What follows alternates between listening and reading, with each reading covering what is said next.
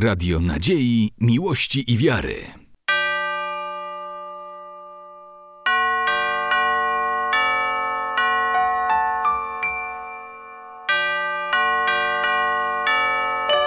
Radio Ortodoksja. Sława Jezusu Chrystu.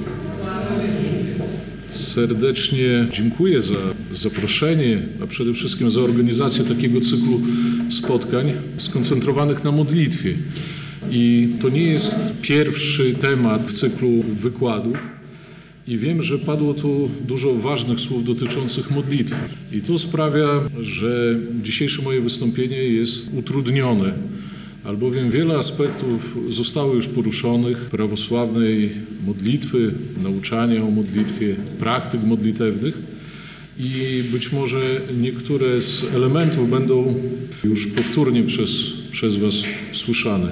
Niemniej jednak chciałbym dzisiaj skoncentrować się na kwestii, która wydaje się w naturalny sposób wynika z rozważań o modlitwie, kiedy już zastanowimy się nad tym, czym jest modlitwa, jakie są jej rodzaje, jak święci ojcowie, jak w przypadku ostatniego spotkania święty Jan Chryzostom nauczył o modlitwie, to możemy skupić się na kolejnym aspekcie, czyli dzisiejszy temat to modlitwa wspólnoty. Czym jest ta modlitwa wspólnoty? Ewangelia, słowa Chrystusa prowokują nas do modlitwy wspólnotowej słowami, gdzie dwóch albo trzech jest zgromadzonych. W imię moje tam i ja jestem pośród nich. I to jest wskazówka pierwsza na modlitwę wspólnoty. A modlitwą wspólnoty tak naprawdę są nasze nabożeństwa. I czy modlitwę wspólnoty, mam nadzieję, że o tym dzisiaj sobie porozmawiamy, czy modlitwę wspólnoty można w jakiś sposób traktować jako inny wariant naszej modlitwy indywidualnej, czy pewne dopełnienie, a może coś jeszcze innego. Święty Jan Chryzostom w jednej ze swoich homilii, wyjaśniając porządek prawosławnej liturgii, porządek nabożeństwa, mówił następująco, dlaczego modlitwy błagalne pojawiają się w nabożeństwie, w liturgii po Ewangelii. I mówił w następujący sposób: Zanim zaczniecie Boga prosić, wysłuchajcie, co On ma Wam do powiedzenia. I tak naprawdę, obserwując już nasze wspólnotowe nabożeństwa cerkiewne, cyklu dobowego, tygodniowego czy, czy nabożeństwa świąteczne, możemy sobie troszeczkę już odpowiedzieć, czym jest ta modlitwa wspólnoty. Nie jest to tylko suma naszych modlitw indywidualnych. Łączy w sobie cel, którym jest modlitwa, z dodatkowymi elementami. Jakie to są dodatkowe elementy? Przecież modlitwa to rozmowa z Bogiem. Cóż więcej wspólnotowa nasza modlitwa może nam dać? I tutaj posłużę się słowami archimandryty Cypriana Kerna, który mówi, że w modlitwie i nabożeństwie szczególnie pojawiają się trzy cele. I one powinny zostać i są właśnie w modlitwie wspólnotowej wspólnie wypełniane. Pierwszy cel to cel latryistyczny, od słowa latria, czyli cześć oddawana Bogu, czyli wychwalenie Boga, oddanie czci Bogu i wyrażenie naszej pobożności. Drugi cel to jest cel, który archimadryta określa jako sakramentalny. Sakrament to jest pewna relacja. Relacja człowieka z Bogiem, z łaską Ducha Świętego.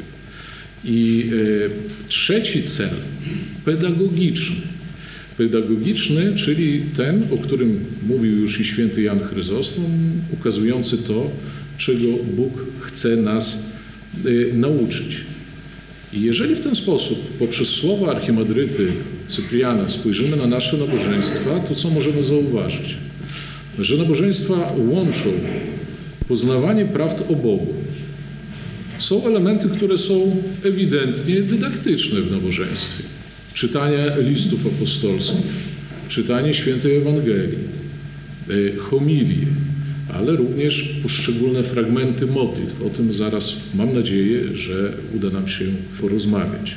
W nabożeństwie łączy się też i asceza, Czyli nie tylko modlitwa serca, nie tylko modlitwa wygłaszana poprzez słowa, ale również pewne ascetyczne nasze praktyki, takie jak post eucharystyczny, czy nawet coś, co pierwsi chrześcijanie nazwali po prostu czuwaniem, a my teraz nazywamy całonocnym czuwaniem, czyli długa modlitwa, nocna modlitwa, czy tak jak mnisi pustelnicy, modlitwa tak zwanych 12 psalmów, dziennych albo nocnych, która gromadziła ich na określony czas w świątyni. I ta modlitwa, to nabożeństwo nie skupiało się tylko i wyłącznie na tej warstwie słów, które są wygłaszane w, w stronę Boga, czy pieśni, które są wyśpiewywane, ale również poprzez ten czas, który wspólnota razem przeznacza właśnie na przebywanie w uświęconym miejscu, na przebywanie w nabożeństwie. Nabożeństwo łączy, łączy y, też aspekt społeczny, albowiem nabożeństw w tradycji prawosławnej, w nauczaniu prawosławnym nie możemy ograniczyć do jednej osoby.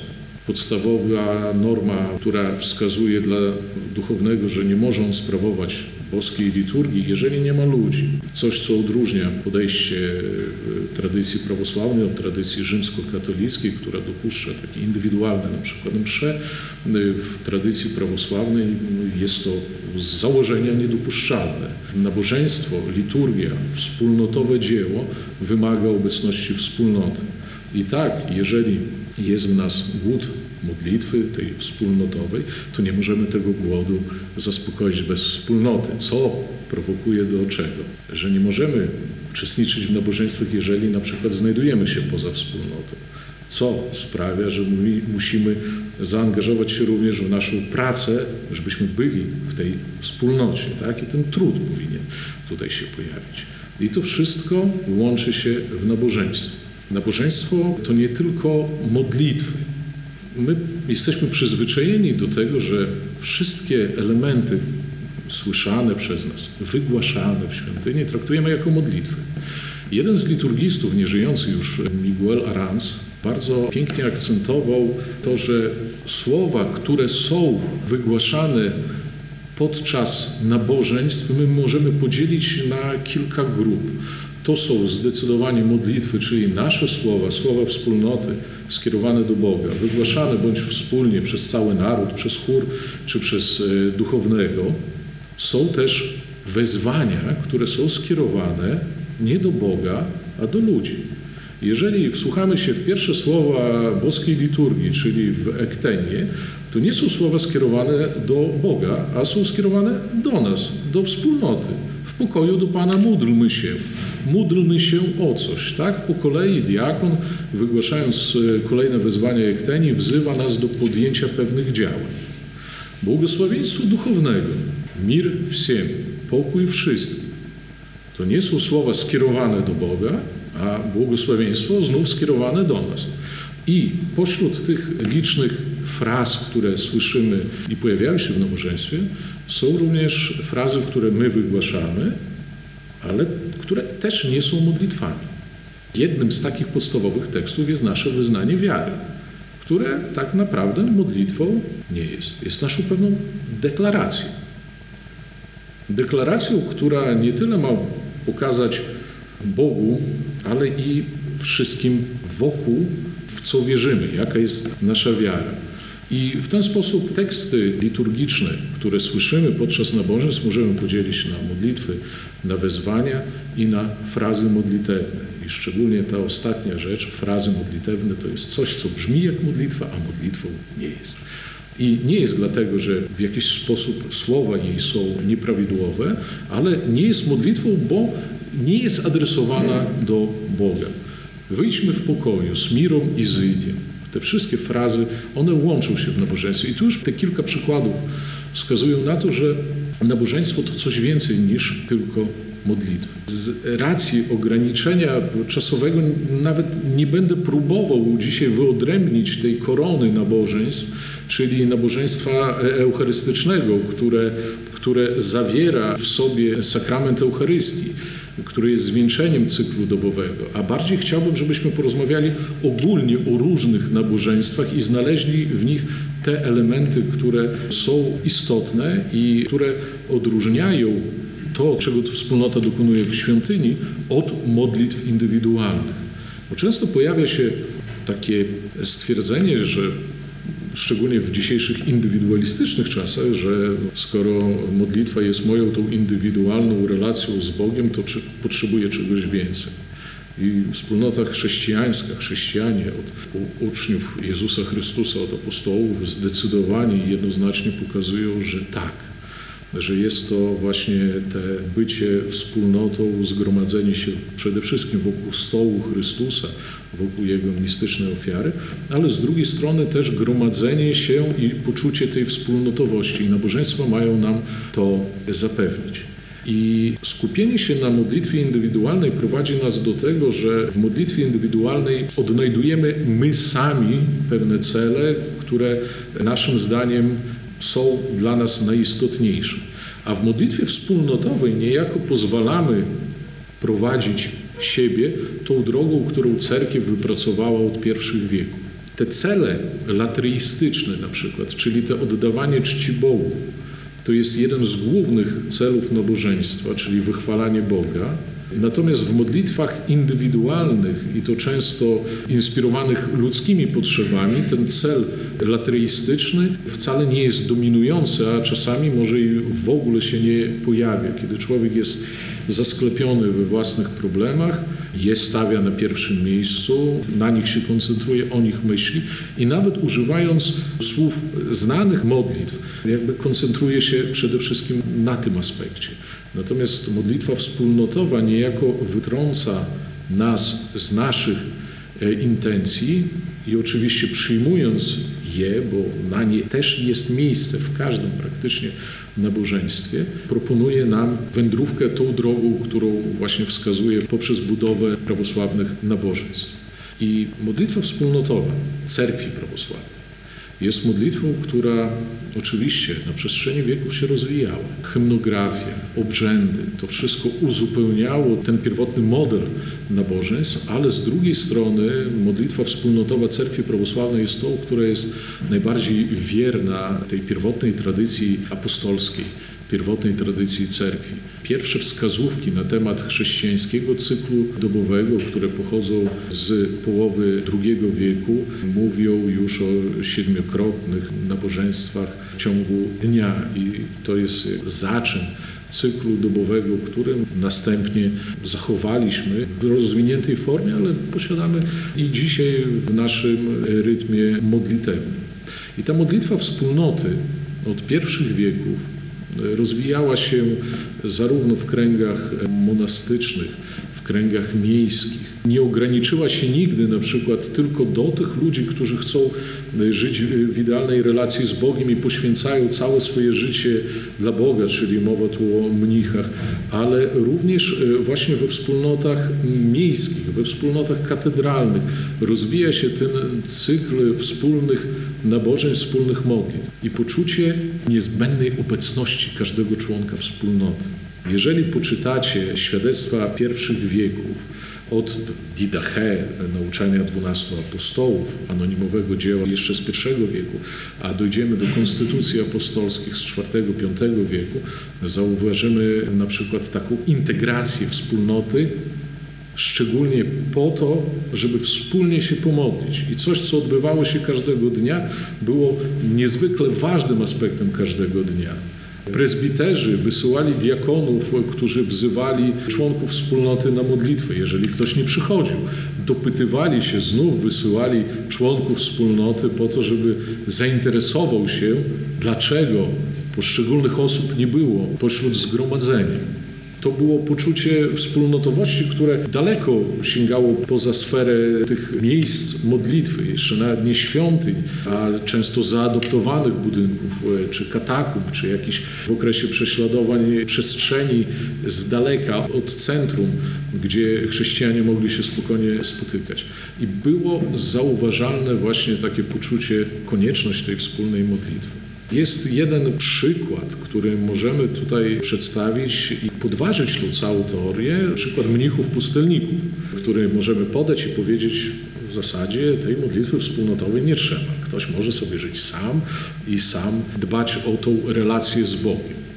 Ale zwróćmy uwagę na to, że pustelnictwo, otrzelniczestwo pojawiło się w chrześcijaństwie jako pewna reakcja, to raz, i dwa, było zawsze ograniczone do tytanów wiary, a trzy, w tej swojej idealnej formie też uległo pewnej modyfikacji, bo ci wielcy pustelnicy, chcąc nie chcąc, zaczynali gromadzić wspólnoty wokół siebie. Tak?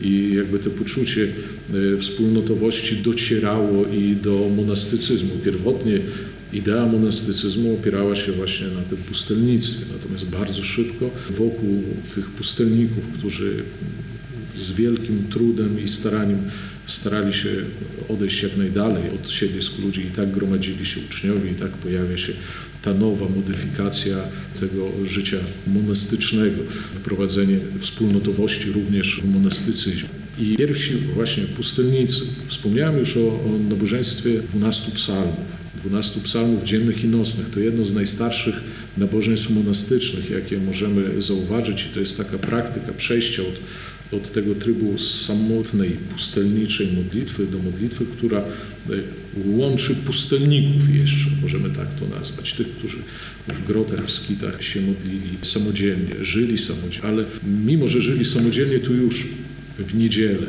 w najważniejsze jakieś dni świąteczne, czy w określonym cyklu, rytmie, który sobie narzucili, spotykali się jednak na wspólnej modlitwie. I ta modlitwa angażowała ich siły, czas i była bardzo prostą modlitwą. Polegała na wspólnym śpiewie czy czytaniu psalmów. Nic więcej. Była bardzo prostym nabożeństwem, ale też już była nabożeństwem, bo łączyła, łączyła wspólnotę.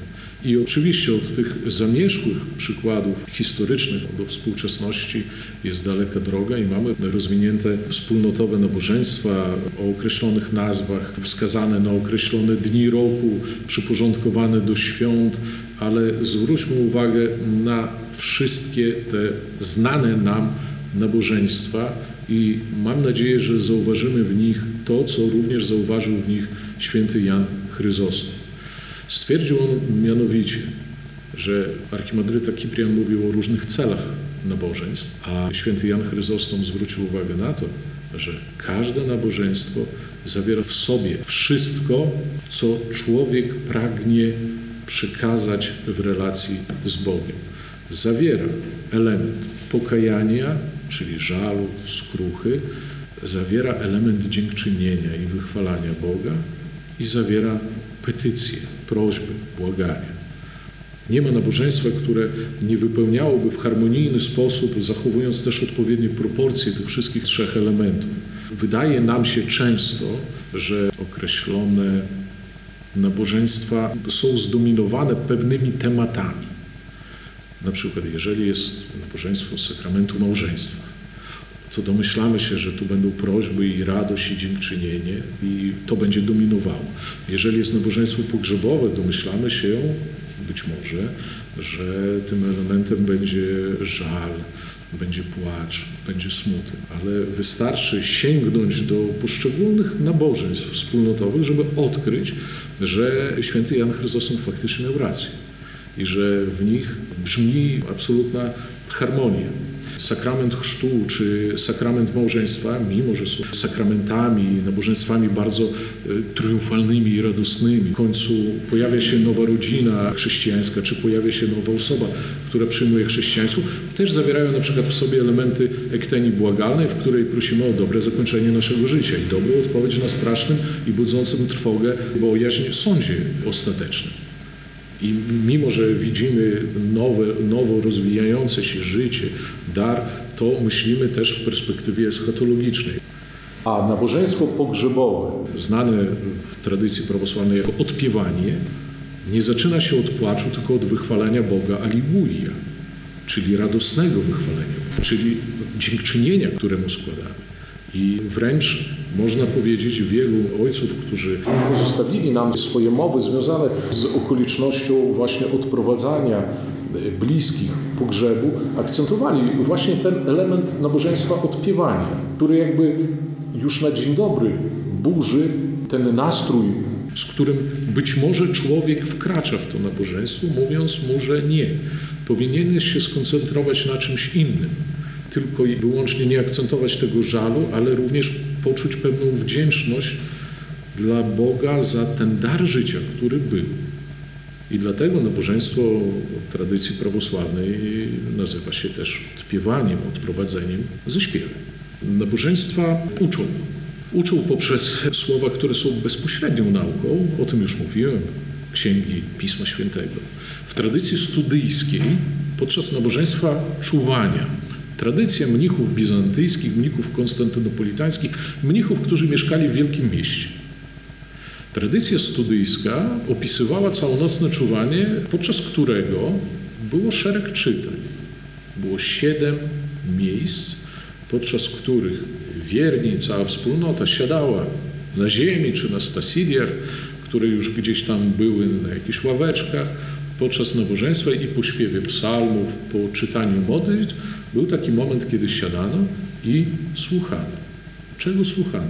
Jedno z ważniejszych czytań to było czytanie dziejów apostolskich, tak zwane wielkie czytanie. Ewangelia była przeznaczona na nabożeństwo liturgii, czyli te, które o poranku miało zakończyć cykl dobowy. Ale te czytanie dziejów apostolskich było poprzedzone czytaniami z ksiąg prorockich, czytaniami żywotów świętych, czyli synaksarionów. Tak? Zwróćmy uwagę, że i dzisiaj w naszych nabożeństwach śladowo, ale zachowały się żywoty świętych. Wystarczy spojrzeć na wielkopostne nabożeństwo kanon Andrzeja z Krety w piątym tygodniu Wielkiego Postu, tak zwane Maryjno Stojanie który jest przedzielony w dwóch częściach odczytywanym żywotem, pouczeniem świętych. I ponieważ był to monaster tradycji studyjskiej, również pouczeniami świętego Teodora Studyty. I w ten sposób człowiek, który przychodził na nabożeństwo, nie tylko modlił się, ale była to dla niego też katecheza. On też poznawał nauczanie chrześcijańskie, poznawał zasady wiary, uczył się tego, jak najlepiej praktykować wiarę. I w rytmie monasterów studyjskich dodatkowa katecheza nie była już potrzebna. Wszystko to skupiało się wokół świątyni i w świątyni. Nawet błogosławieństwo chlebów, artoklazja, którą mamy podczas nabożeństw wieczornych, była też czasem, kiedy można było właśnie trzymając błogosławiony chleb, spożywając go, słuchać dziejów apostolskich. To właśnie podczas wielkiego czytania braciom i wspólnocie był rozdawany wtedy chleb. Więc ten element dydaktyczny, jeżeli zwrócimy na to uwagę, szczególnie podczas nabożeństw wieczornych, te elementy dydaktyczne w naszej praktyce, choć w skromniejszej formie, ale jednak się wciąż zachowały. Nie mówiąc już o tym, że na te elementy dydaktyczne często były przeznaczone pewne konkretne okresy. Na przykład okres Wielkiego Postu pierwotnie był przeznaczony na to, żeby katechumenów przygotować do chrztu. A jeżeli spojrzymy na takie dzieła klasyczne jak katechezy mistagogiczne świętego Cyryla, to zwrócimy uwagę, że i okres paschalny był przeznaczony na wzmożoną edukację wspólnoty nowych chrześcijan, dla których duchowni podczas nabożeństw w swoich homiliach przedkładali te informacje o zbawczym dziele Chrystusa, które powinni oni e, zrozumieć, przyjmując wcześniej wiarę chrześcijańską. Jesteśmy niejako dzisiaj poprzez rozbudowany nasz kalendarz liturgiczny, liczne pamięci świętych czy czytania ewangeliczne, skoncentrowani na takim cyklu, gdzie kazania duchownych w świątyni koncentrują się najczęściej na wydarzeniach tych, o których mówi Pismo Święte tego dnia, czy świętych, których się wspomina. I niejako ten okres paschalnych katechez mistagogicznych, one trwały przez cały paschalny tydzień, nie są już dla nas czymś charakterystyczny. Natomiast takim właśnie były te dni, szczególnie w okresie, kiedy istniała instytucja katechumenatu, czyli kiedy wszyscy kandydaci do chrztu przyjmowali ten chrzest w określonym wspólnym czasie, w Wielką Sobotę czy w Wielkim Tygodniu zabytki wczesnochrześcijańskie jeszcze jedną rzecz akcentują. Dla nas być może szokującą didaskalie apostolskie mówią na przykład o tym, że podczas zgromadzenia, podczas liturgii, w której brała udział cała wspólnota, po odczytaniu fragmentów Pisma Świętego, wtedy czytano trzy fragmenty Pisma Świętego. księgę starotestamentową, proroctwo, księgę nowotestamentową, to znaczy list apostolski i Ewangelię. Aktualnie w naszej tradycji taki model zachował się tylko w okresach wielkopostnych, na liturgiach uprzednio święconych darów. Natomiast tradycyjne bizantyjskie liturgie związane są z dwoma czytaniami, tylko nowotestamentowymi. Po tych czytaniach didaskalie apostolskie mówią o tym, że jeden z duchownych wychodził wygłaszać słowo. Słowo, które miało dotyczyć czytanych fragmentów Pisma Świętego. Po zakończeniu homilii wychodził drugi duchowny i wygłaszał również słowo dotyczące tychże fragmentów. Didaskalia nie mówią dokładnie, ilu było duchownych, ale każdy z nich głosił kazanie, a na koniec ze słowem zwracał się biskup, który również analizował tekst słyszany przez wspólnotę. I ta koncentracja, my to nazywamy teraz chyba referatem i koreferatem i ograniczamy co najwyżej do dwóch osób na konferencjach. Natomiast ta koncentracja na krótkich fragmentach Pisma Świętego i próbach ich dogłębnej analizy i takiego przyjęcia przez e, wspólnotę pokazuje, że tak naprawdę ta istota nauczania jest w nabożeństwach niezwykle ważna. Ale nie tylko poprzez te elementy możemy uczyć się Bogu, a nawet modlitwy, które stanowią strukturę nabożeństw one też są w specyficzny sposób zbudowane. Chciałbym, żebyśmy zwrócili uwagę, możemy odnieść się do tekstów, które są dostępne również w polskim, do tekstów liturgii świętego Bazylego Wielkiego, do tekstu jego kanonu eucharystycznego. I modlitwa anaforalna, jedna długa, rozbudowana modlitwa anaforalna, jeżeli potraktować ją tak jak Arans potraktował wszystkie teksty liturgiczne, okazuje się, że to, co nazywamy modlitwą świętego Bazylego Wielkiego, nie jest w stu procentach modlitwą. Elementy błagalne, dziękczynne, pochwalne zajmują pewne miejsce, istotne, ale oprócz tego jest bardzo dużo dydaktyki. Dydaktyki, która nie jest skierowana w stronę Boga, lecz w stronę wspólnoty. Najwyższy Boże, który stworzyłeś świat, który szóstego dnia stworzyłeś człowieka, który napełniasz wszystko, który poprzez proroków i tak dalej, i tak dalej. Słyszymy w modlitwie pewną historię zbawienia, opisywaną przez świętego, ale słowa tej modlitwy nie są potrzebne Bogu, ale są potrzebne tym, którzy tą modlitwę słyszą. Taka jest modlitwa świętego Bazylego Wielkiego z kanonu eucharystycznego i takie są modlitwy naszych w zasadzie wszystkich sakramentów. Boży wieczny, który rozdzielone łączysz w jedno i wiążesz ich w nierozerwalne więzy miłości. Rozpoczyna się jedna z modlitw sakramentu małżeństwa. I jest wyjaśnianie, który stworzyłeś Adama i Ewę, umieściłeś ich w raju i powiedziałeś, niedobrze jest człowiekowi, żeby był sam. Uczyńmy mu pomoc. I wziąwszy jedno z jego żeber, utworzyłeś niewiastę, którą gdy zobaczyłeś, powiedziałeś, oto kość z kości moich. I tak dalej. I są przykłady starotestamentowe pewnych par, które tworzą trwałą relację i są błogosławione przez Boga. Znów, w samej ich modlitwie, w samym tekście modlitwy jest bardzo dużo edukacji. A modlitwy te kończą najczęściej krótkie frazy, które po tym wychwaleniu Boga i opowiedzeniu nam, odbiorcom, jak Bóg dba o wspólnotę, o człowieka, jak troszczy się właśnie o małżonków, co słyszymy przy sakramencie małżeństwa, czy jak troszczy się o grzesznika, czy o syna marnotrawnego, co słyszymy podczas sakramentu spowiedzi. Na koniec tych modlitw padają najczęściej w podobnym schemacie słowa i teraz Panie wysłuchaj naszej modlitwy. I to jest ta krótsza część modlitwy, kiedy chodzi już o tą samą część błagalną, o naszą petycję, prośbę. A więc rozbudowana część modlitwy, która powinna trafić do naszego serca, ale zostać również w naszej głowie, znów przekazuje nam prawdę o Bogu. Jaką? Próbuje ośmielić nas, żebyśmy byli gotowi na przykład prosić, żebyśmy byli gotowi przeprosić, żebyśmy byli gotowi się przemienić. I na końcu, kiedy już jesteśmy przygotowani, wtedy faktycznie my tego dokonujemy słowami modlitwy. Prosimy o coś, przepraszamy za coś, dziękujemy. I dlatego to, od czego rozpocząłem, czyli od słów świętego Jana Chryzostoma.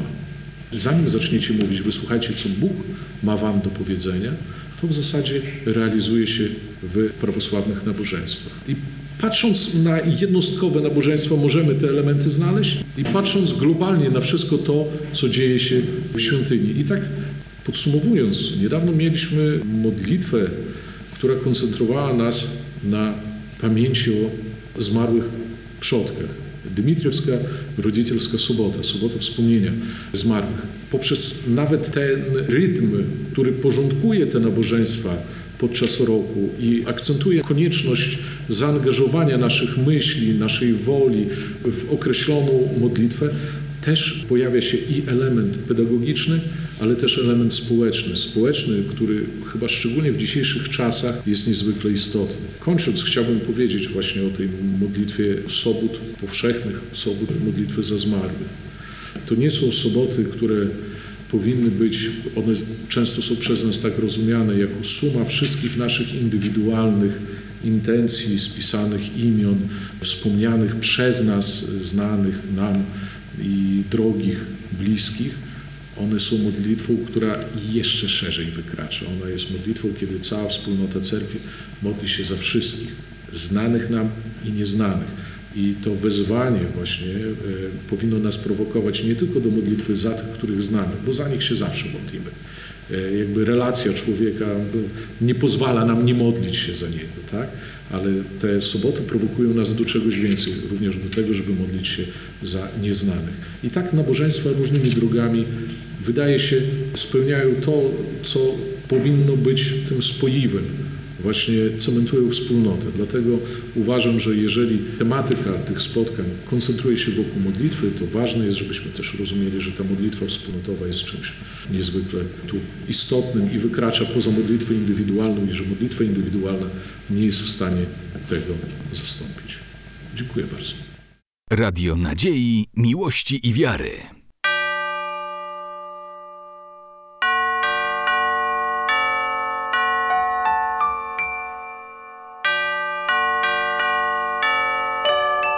Radio Ortodoksja.